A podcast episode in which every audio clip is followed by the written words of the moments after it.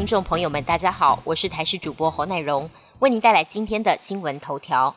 Omicron 疫情还没有平息，包括了 BF. 点七、BQ. 点一点一、XBB 等等新型变异株陆续现踪。近来 XBB 变异株在新加坡占比过半，目前国内也验出了首例从香港入境。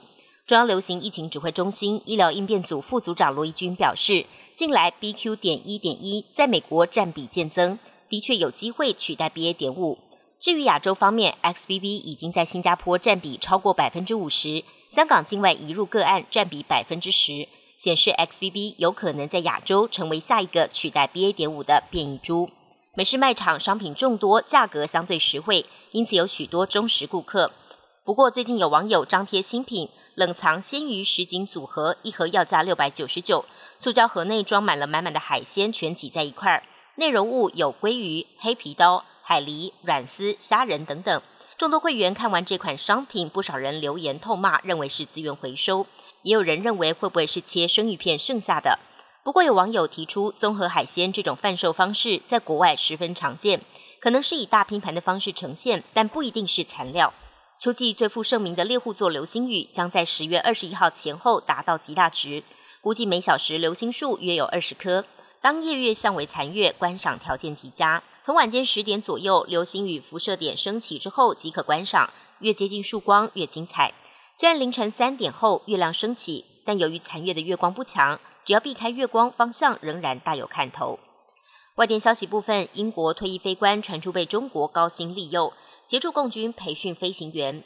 一名西方官员透露，有多达三十名前英国飞官透过人力公司中介，目前正在中国为解放军服务。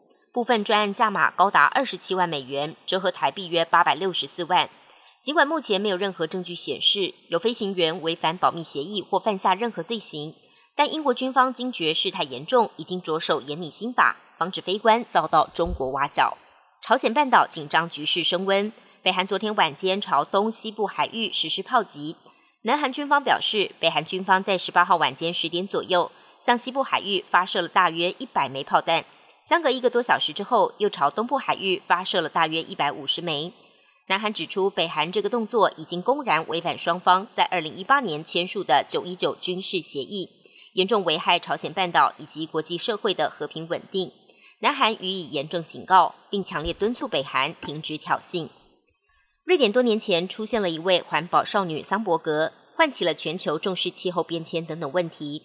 如今，桑伯格的故乡出了一位历来最年轻的气候部长，今年只有二十六岁。新人新气象，这位最年轻的部长表示，他下定决心要在这个职位上有一番新的作为。气候部长加上环保少女，让人相当期待。本节新闻由台视新闻制作，感谢您的收听。更多内容请锁定台视各界新闻与台视新闻 YouTube 频道。